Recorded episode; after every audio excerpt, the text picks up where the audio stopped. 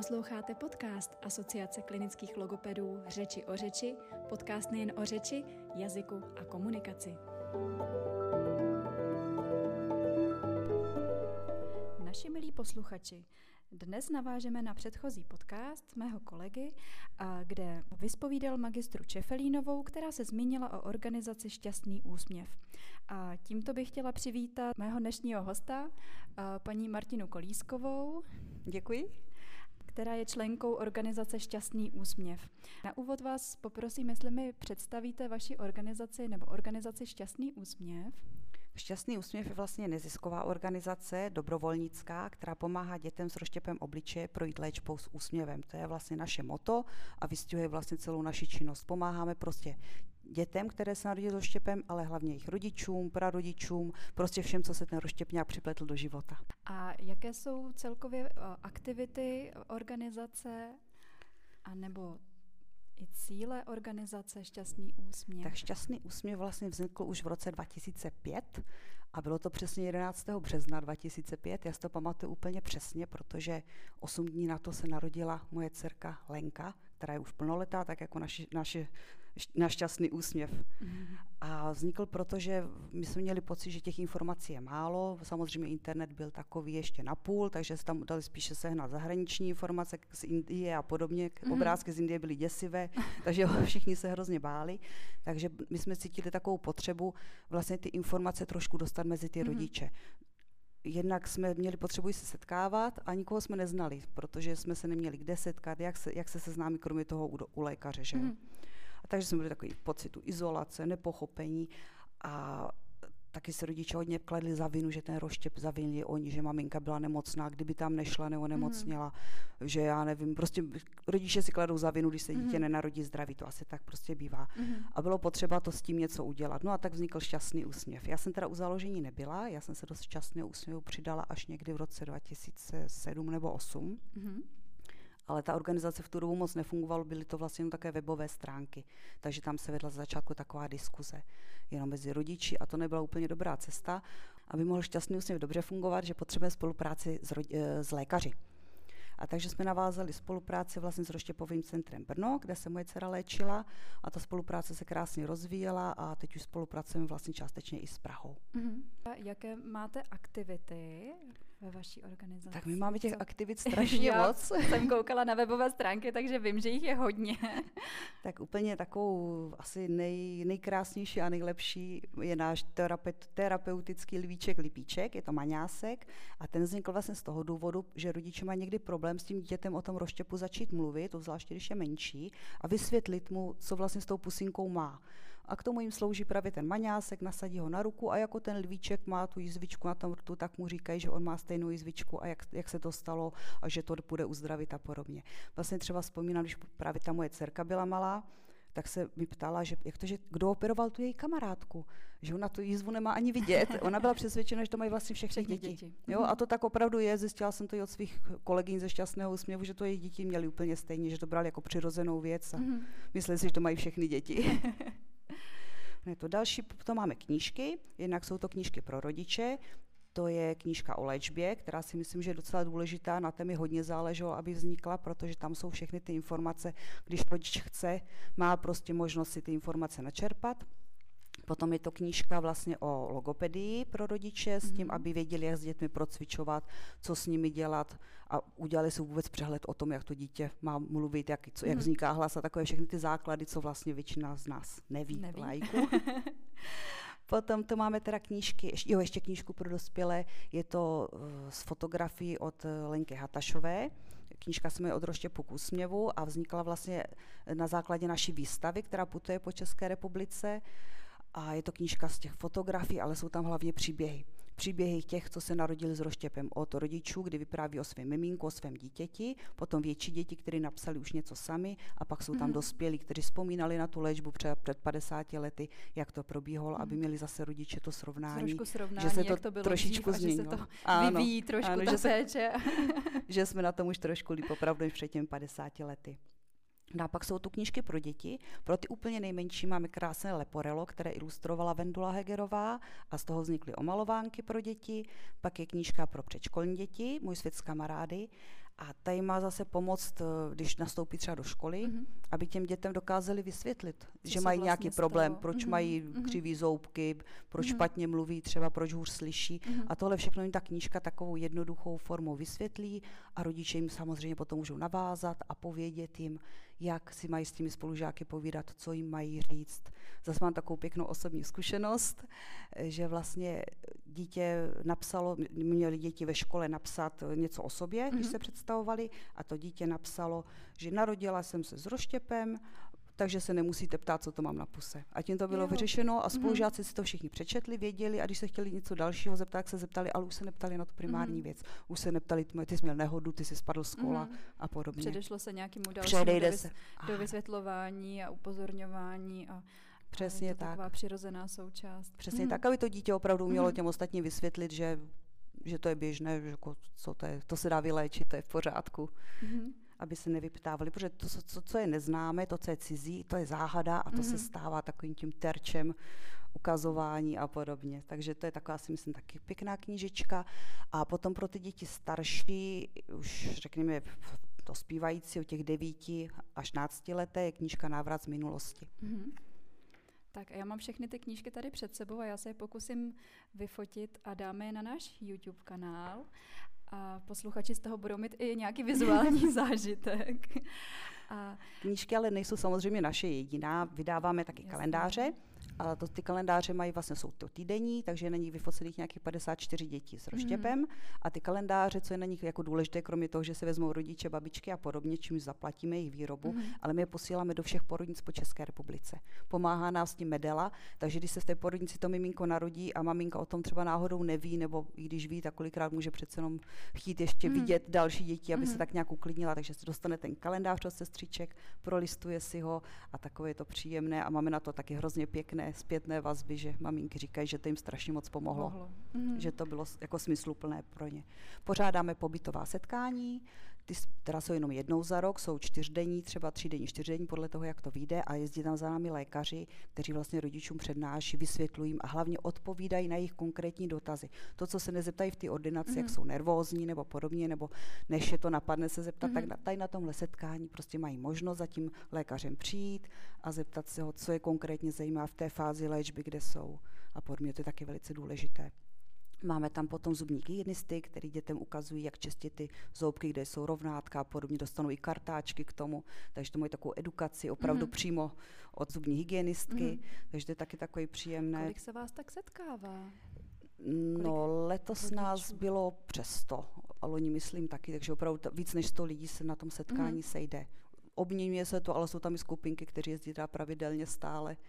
A děti rostou a, a děti rostou, ano, a my víme, ano, jak se mění tak, před očima. Přesně tak, ale jezdí i noví rodiče, jezdí za námi třeba i rodiči čekatelé, kteří mm-hmm. miminko čekají, tak aby se podívali. Vzpomínám na jednu maminku, která tam přijela taky s bříškem a říkala, že to tak strašně uklidnilo, že ty děti jsou vlastně úplně normální, mm-hmm. že není mezi nimi žádný rozdíl, že tam samozřejmě ze sourozenci. Říká, já jsem kolikrát nevěděla, jestli má, nemá roštěp, jako, mm-hmm. že to bylo také příjemné to pro ně. Určitě veliká podpora pro ty uh, čekající rodiče protože nevědějí vlastně, do čeho jdou. Určitě a ano. i s takovými rodičemi se teda setkáváte, nebo můžou vás kontaktovat? Kontaktují, kontaktují nás často, protože máme kontakty samozřejmě na webových stránkách, mm-hmm. takže často mi někdo volá nebo píše, přijde mail, že opravdu s tím rodičem mluvím často.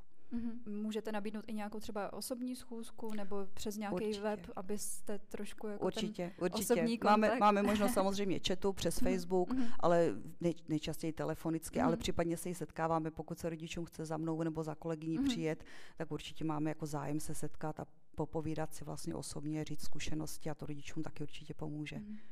A ještě nějaké aktivity? Já jsem vám do toho tak skočila. tak máme tu knížku fotografií a tu mhm. výstavu. Mm-hmm. Výstava vlastně těchto fotografií je putovní a putuje po celé republice. Teď skončila výstava v Uherském hradišti a musím přiznat, že vlastně nevím, kam půjde další, kam, kam cestuje dál, ale jednu stálou výstavu teď máme, kdyby měla být snad rok, tak je to v Brně na pedagogické fakultě. Tam je výstava, teď pravděpodobně asi rok tam bude, zajišťovala paní docentka Bytešníková mm-hmm. a je to mhm. moc krásně, to na schodišti a ve vestibulu moc pěkné. Tak tam pošleme naše posluchače, kteří by měli zájem. Určitě doporučuju. A A potom ještě máme takové dny osvěty, nebo měsíc osvěty je září, kdy vlastně na Facebooku dáváme třeba také koláže, kdy, jak se miminko narodilo, jak vypadá v mhm. současné mm. době. A pak je to Den roštěpových pacientů, českých roštěpových pacientů, ten bývá, jestli se nemýlím, druho, druhý víkend v červnu, mm-hmm. určitě to v červnu, ale teď nevím, který, kolikátý víkend přesně. A to je takový den, mu říkáme proužkovaný, že si oblečeme proužkovaný, mm-hmm. protože proužek sluší každé tváři. to je pěkná aktivita, kterou vymyslelo teda druhé združení, které se pomáhá, pomáhá dětem s rozštěpem a jmenuje se Za novým úsměvem. Mm-hmm. A spolupracuje víceméně, tuším, s Motolem. Mm-hmm. A jak vy jste se sama dostala do Združení šťastný úsměv. Jak už jsem zmínila, tak vlastně mám tu dcerku, která je tak stará, jak, jak šťastný úsměv, taková, je to pak schoda náhod. Takže vlastně to mě k tomu motivovalo, protože opravdu eh, jsem to cítila tak jako ty ostatní rodiče, že jsem měla málo informací, já jsem člověk, který potřebuje všechno, zjistit si všechno a tak jsem se pořád ptala, ptala scháněla informace, no až to nakonec vznikla třeba ta knížka o té léčbě ve spolupráci s panem docentem Dvořákem. A to byly takové ty úplně začátky, prostě snaha pomáhat těm ostatním a informovat je o tom, co já už jsem věděla, tak jim prostě ty informace předávat. Mm-hmm. A jaká byla vaše cesta, když se Lenička narodila? Vy jste věděla, že čekáte miminko s roštěpem? Já jsem to věděla dopředu, od 20. týdne asi jsem už věděla, že bude mít roštěp. Původně se teda, řík, pan doktor nám tedy řekl, že bude mít roštěp rtu, mm-hmm. nakonec má teda obou strany celkový. Mm-hmm. Jaká byla vaše cesta? Když teda jste uh, porodila Leničku, tak co následovalo? Určitě by to rodiče, kteří poslouchají podcast a třeba případně čekají miminko s roštěpem, zajímalo. Dneska už je to trošičku jinak. Před 18 lety uh, se vlastně dětko narodilo normálně v porodnici v místě bydliště. Dnes už se rodiče vybírají, jestli chtějí rodit přímo v Brně mm, nebo v Praze, u toho roštěpového mm. centra anebo můžou rodit úplně normálně v místě bydliště, není to žádný problém a volí si tu operaci roštěpurtu v podstatě od narození do tří měsíců. Mm-hmm. Já jsem volila teda určitě ve třech měsících, protože mi, mě osobně to přijde strašně přirozenější z toho důvodu, že to miminko z mého pohledu už jsme se zžili mm-hmm. a hlavně bych řekla, že jsem se zžila s tím, že má ten rozštěp že opravdu ten její krásný, široký úsměv byl pro mě nenahraditelný. Musím říct třeba, když byla potom otoperovaná, tak jsem zdala, že už se tak hezky nesmí. jako jasně, je to jako jo, taková nadsázka, nebo jim jsem řekla by, ale eh, z hodou okolností je to i v, těch, i v té naší knížce uh, Vali, příběhy Valipiho, mm-hmm. a tam vlastně to vychází nějakého anglického originálu, psala to kolegyně a tam také právě ta maminka toho lvíčka, lipíčka říká, že už ten úsměv není tak krásný. A já jsem to opravdu v tu dobu cítila úplně stejně, ačkoliv jsem ten příběh samozřejmě neznala, mm. tak jsem to cítila úplně stejně, že jako ten úsměv mi už chybí. Takže já bych řekla, že to zžití s tím miminkem a s tím, že opravdu má rozštěp, je takový docela někdy i důležitý, protože to otoperování rtu je úplný začátek, mm-hmm. start té léčby. Mm. A to si rodiče potom už třeba mnohdy nemusí úplně uvědomit. Hmm, protože že... přece jenom ten rozštěper tu vidí a je to něco vizuálního, ano. ale my víme, že se operuje i vevnitř. Ano, je to prostě běh na dlouhou trať, je to mm. opravdu do dospělosti léčba a není to tím, že se otoperuje RTT a jej dá miminko mm, je zdravé. A miminko je zdravé. No, mm. není to tak, je to prostě dlouhodobý. Takže mě osobně to vyhovovalo, ale určitě bych nevyčítala rodičům, že se rozhodnou, že se stydí s kočárkem, mm. s miminkem, s rozštěpem viditelným, takže mm. nechají otoperovat. No přece jenom to je velmi uh, náročná situace pro ty rodiče. Určitě, určitě ne každý musí, to musí asi zvládnout. Mm, no. Musí odpovídat dost často asi na nějaké nepříjemné dotazy. A... Oni spíš nejsou až nepříjemný, osobně spíš jsem se setkala, že už mi to rozčilovalo. to je pořád neustále dokola. Ano, to je přesně to, jako to dítě v té třídě, pořád to musí tak, říkat tak, dokola, to je asi stejná situace. Mm. Ale vzhledem k tomu, že jsem z vesnice, tak všichni už to za chvíli věděli, už, už nebyly dotazy. A ještě se zeptám uh, takovou trošku osobnější otázku, jak třeba uh, příjem potravy, protože na to se určitě maminky mm-hmm. ptají taky, jak kojit, půjde kojit. Samozřejmě určitě záleží na tom, jaký typ rozštěpu to je. Ano, je to, je to na rozsahu rozštěpu určitě a pokud je zasaženo patro, tak vlastně ten podtlak tam asi nejde vytvořit mm-hmm. a to sání se pravděpodobně nepodaří. Ale věřím, že jsou i nějaké maminky, které to třeba zvládnou, když je to rozštěp patra třeba menší, že zvládnou kojení, ale já, jako já jsem nekojila, mm. opravdu ne. Já ani jsem neměla to mlíčko na ostřikávání a k tomu mám úplně krásný příběh. Když jsme byli právě na té operaci ve třech měsících, tak ještě pořád jsem maličko odstřikávala. Do toho sunaru jsem přidávala aspoň pár kapek a byla tam se mnou maminka, která měla dvojčátka, jedno z nich mělo roštěp a říkala, já mám mlíka tolik, tak já ti budu dávat. Takže o, na, do osmi měsíců, než moje dcera šla mm. na mhm. operaci patra, mi odstřikávala mléko pro dceru, takže jsem mi celou dobu do toho sunaru mohla přidávat. Sdělala jsem si proto k ní doby, jmenuje se Dana Voráčová, je úžasná. Takže i takové krásné zážitky prostě mm-hmm. vznikají to při té mhm. léčbě, mm-hmm. že s tím miminkem opravdu se tam setkáte s jinými rodiči. Mm-hmm. Není to jenom takové smutné, je to opravdu krásný příběh, spoustu mám jich, mohla bych povídat strašně dlouho. Určitě budeme rádi, když nám povíte víc těch příběhů, protože o tom krásně vyprávíte. A já bych chtěla, aby to byla i podpora pro rodiče, kteří mm-hmm. případně mm, by čekali miminko s roštěpem, anebo právě se jim narodilo miminko s roštěpem, tak aby věděli, že se nemají čeho, čeho bát. bát. Je ta, náro, je ta léčba opravdu náročná, dlouhodobá, ale dá se to zvládnout. Prostě není to, z mého pohledu, to není důvod k potratu. Mm-hmm. Je to důvod, když se diagnostikuje roštěp prenatálně, tak já si myslím, že by se mělo udělat další vyšetření, tam třeba není další vrozená vada a ten roštěp není třeba jenom průvodní jev nějakého vážného mm-hmm. onemocnění. Ale jestli je to jenom roštěp, tak já si myslím, že prostě je léčitelný. Že tam se dá dosáhnout velice pěkných výsledků, že ta medicína je dneska opravdu na dobré úrovni a ta spolupráce těch lékařů v tom roštěpovém týmu je perfektní. Že opravdu to děťátko dokážou provést s tou léčbou bez toho, aby z toho mělo nějaké vážné trauma a mm. podobně. A potom je to vlastně jenom uh, dítě s proužkem na rtu. Ano, přesně tak, přesně tak. Já bych se chtěla zeptat ještě na vaší uh, leni, leničku, Lenku, Lenku už. protože už je to velká slečna. Mm-hmm. Uh, jak třeba vnímala ten nástup do školy? Já vím, že nemůžete úplně mluvit za ní, ale Určitě. Čeho to, to by si... vám musela asi říct ona, jak to asi vnímala. Já si myslím, že ten nástup do první třídy asi byl bezproblémový, protože nastupovala s dětmi ze školky, které znala, mm-hmm. takže tam to asi nebylo. Potom, když přestupovala v šesté třídě na gymnázium, tak si tam měli velice dobrou třídní učitelku, která je provedla tím, že tam opravdu nevznikaly mm. žádné problémy, žádná šikana, já myslím, že to zvládla v pohodě. Že neměla, ona asi neměla žádné vážnější problémy. Mm. Ale řekla by vám ona spíš, jestli se s něčím setkala vážnějším, nějaké asi takovéto nepříjemných situací určitě zažila víc, ale vzpomenu si, eh, kolik jí mohlo být, to bych asi si úplně, já nevím, třeba 8-9 let, tak jela s kamarádkou a kamarádka byla maličko taková silnější a říkala jí, že má Lenka, jako, že má škaredé zuby, že ona by takový nechtěla. Ona se na ní podívala a říkala, ty máš zase strašný špek na břiše. Já budu nosit rovnátka a ty budeš cvičit. A tím to bylo jo. asi vyrovnáno. Já si mm. myslím, že tím je to, straš, to je strašně důležité, abyste to dítě neneslo jako sebou. Mm-hmm. Jo, jako aby prostě zátěž. Jako, jako zátěž. Mm-hmm. Že prostě umět to tak jako podat, že to vážně není problém. Mm-hmm. Že to zvládne a ty taky přece nejsi bez chyby. Tak, já mám od státy uši a ty máš zase křivý nohy. Ano, přesně tak. Jo, ale říkám to, já si myslím, že tohle mhm. se týká spousty dětí, když dospívají, že to mm-hmm. není jenom těch mhm. roštěpových. Všechny děti, když dospívají, tak na sobě vidí spoustu chyb. Jo, to tak mm-hmm. je. A e, tím, že jste ještě autorkou mnoha publikací, jak vás napadlo, že se vrhnete ještě takhle do toho psaní. No to je právě z, z, toho, z toho jsem vycházela od té mojí dcerky, protože jsem vnímala samozřejmě, co zrovna potřebuje, mm-hmm. jak zvládá tu školu, právě ten nástup do školy, to je ten můj svět s kamarády, kde jsem si s ní o tom povídala mm-hmm. samozřejmě. Povídala jsem jim o tom, že půjde do školy a s kým se tam setká, že tam budou spolužáci, můžou se jí ptát, aby o tom měla mluvit. Přirozenou cestou formou pohádek a příběhů jsem jí povídala.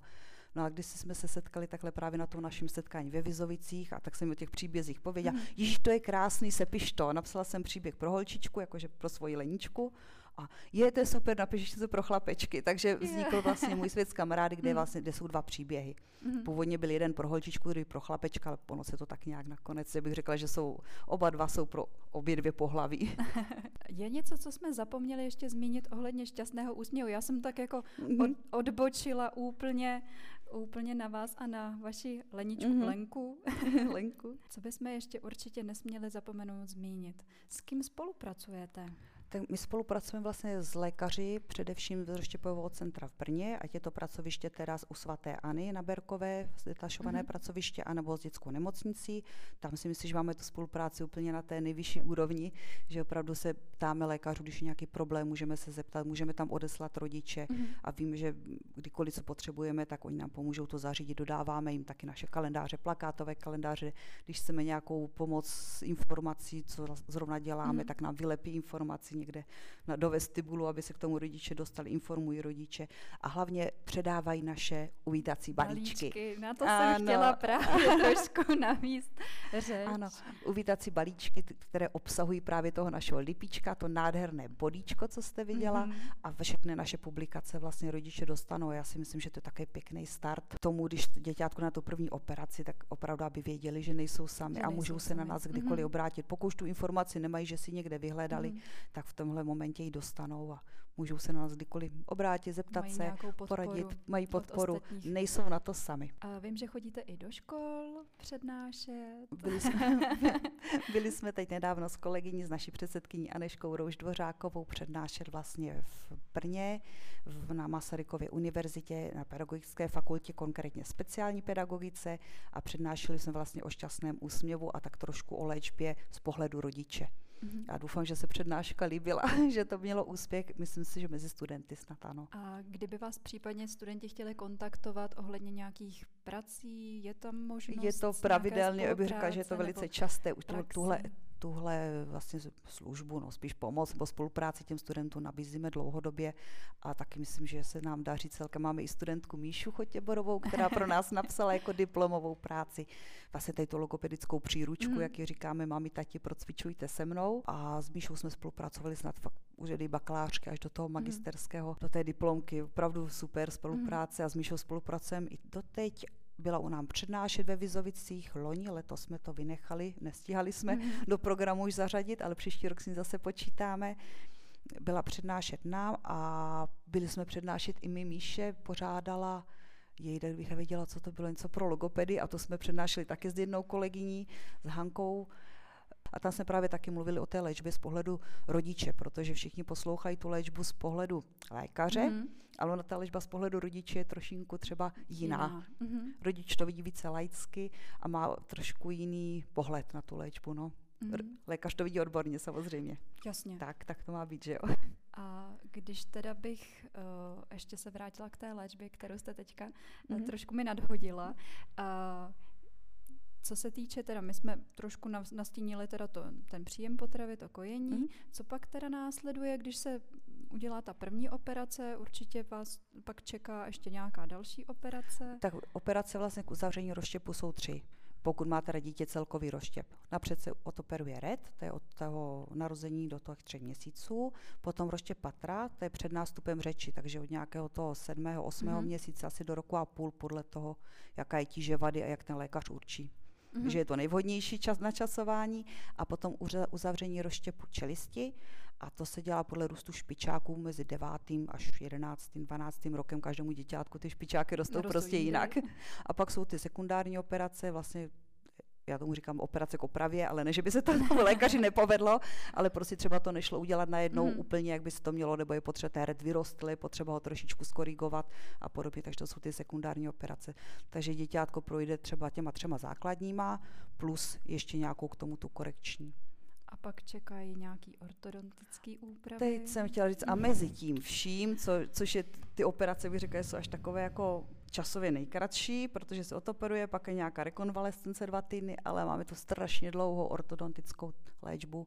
Ta začíná někdy ve třech, ve čtyřech letech a končí někdy v 18, v 19. Mm-hmm a je dlouhá. Samozřejmě je tam pauza, když vypadnou zuby. Že? Mm-hmm. Jak se mění chrup mléčný zastálý, tak je tam pauzička krátká, ale jinak je to prostě dlouhý. Opravdu to jsou rovnátka nasazovací, doma jich máme asi takovou hrst.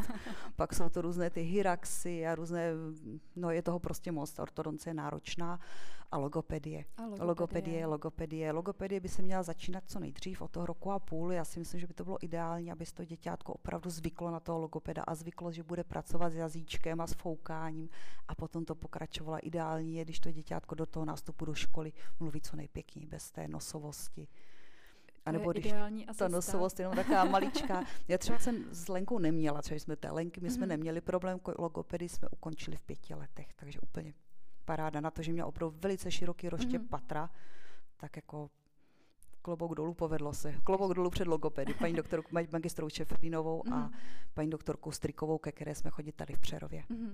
Takže vlastně další důvod, proč se toho rozštěpu vlastně tolik nebá. Nebá, stačí se tomu věnovat a pak se to určitě podaří. No, kromě, kromě a... když jsme byli u té léčby, tak právě ještě jsou tam problémy s oušky tam je vlastně eh, špatná funkce Eustachovy trubice, mm-hmm. které ta Eustachova trubice končí v tom patýrku a to patýrko, když je postižený, tak ona úplně vždycky nefunguje. A po té operaci se to někdy spraví samo, ale většinou asi ne. A děti hmm. dostávají takové grometky, grometky aby jim to ouško větra. trubičky, aby jsme to trošku A to taky vždycky mezi rodiči, ježišmane, co bude mít v tom oušku, a přitom je to malá trubička, hmm. kterou nevnímá.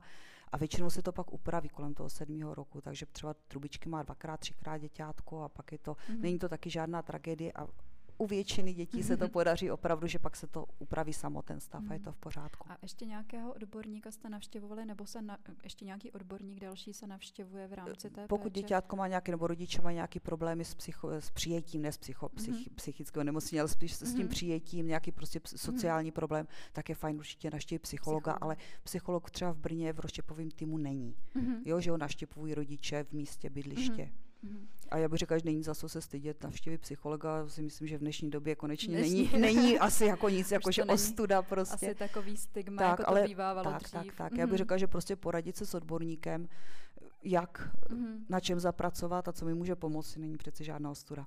Taky Když mě bolí zub, tak jdu k zubaři. Když mám problém s čímkoliv prostě ve škole a podobně. A přece jenom ta psychika je velice důležitá. Důležitá, tak, tak. A být smířený se vším možným ano. a nemožným. A možná proto by bylo fajn mít toho psychologa už u toho porodu, aby mm. maminku připravil mm. na to, že ten rozštěp tam bude a nemusela zděšení utíkat na tu operaci toho rozštěpu rtíku aby hned. ten psycholog trošku uklidnil. V některých nemocnicích už psychologové i, jsou i takhle na novorozenických mm-hmm. odděleních, ale není to asi určitě standardem. Asi mm. ne, asi ne. A my, já bych za to se přimlouvala ke všem, když se narodí s jakoukoliv vadou miminko, mm. tak by mhm. u toho měl mm. být mhm. prostě psycholog, když maminka tvrdí, že nikoho nepotřebuje, nepotřebuje. ona to zvládne, tak to je právě ten první signál, jo, potřebuješ ho, opravdu, měl by za tebou přijít. Mm, to se to setkáváme myslím, i u běžných diagnóz v ambulanci, tak. když jsou i mm, výchovní problémy nebo nějaký ADHD, mm, takže to je asi No, Asi taková běžná mm. situace v Čechách, že se ano. toho lidi bojí. Bojí.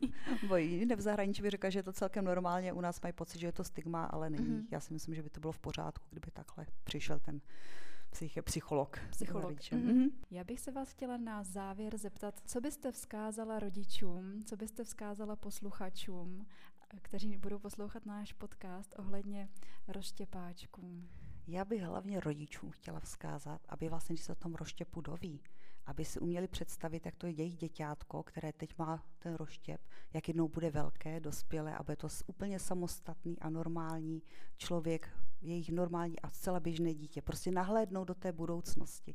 Nahlédnout na to, že prostě, když zvládnete to první začátek, zvládnete tu pubertu, má to všichni rodiče to mají těžký v pubertě, mm. ale potom prostě budou mít krásný, dospělý, šťastný, zdravý dítě. Tak jako je šťastná, krásná moje dcera 18 letá. Já vám moc děkuji za příjemný popovídání. Já taky děkuji. A Myslím si, že posluchačům mm-hmm. můžeme vzkázat, že kdyby náhodou chtěli vás kontaktovat, tak můžou určitě, určitě na webových stránkách. Určitě budete-li mít zájem se na něco zeptat, můžu-li něco doplnit, klidně napište nebo zavolejte telefonní číslo, e-mailovou adresu, tam mám uvedenou. A facebookové stránky? Máme taky facebookové taky stránky i Instagram. Paráda. Tak já moc děkuji za krásný rozhovor. Rádo se stalo. A rozloučím se tady z Prosenic. Mějte se hezky a nashledanou. Právě jste slyšeli další díl podcastu Řeči o řeči. Diskutovat můžete na našich facebookových stránkách listy klinické logopedie nebo nám napište, jaká témata by vás zajímala, či typy na hosty, které bychom pro vás mohli vyspovídat. Můžete nám psát na e-mail listy klinické logopedie zavináč gmail.com anebo na našich facebookových stránkách.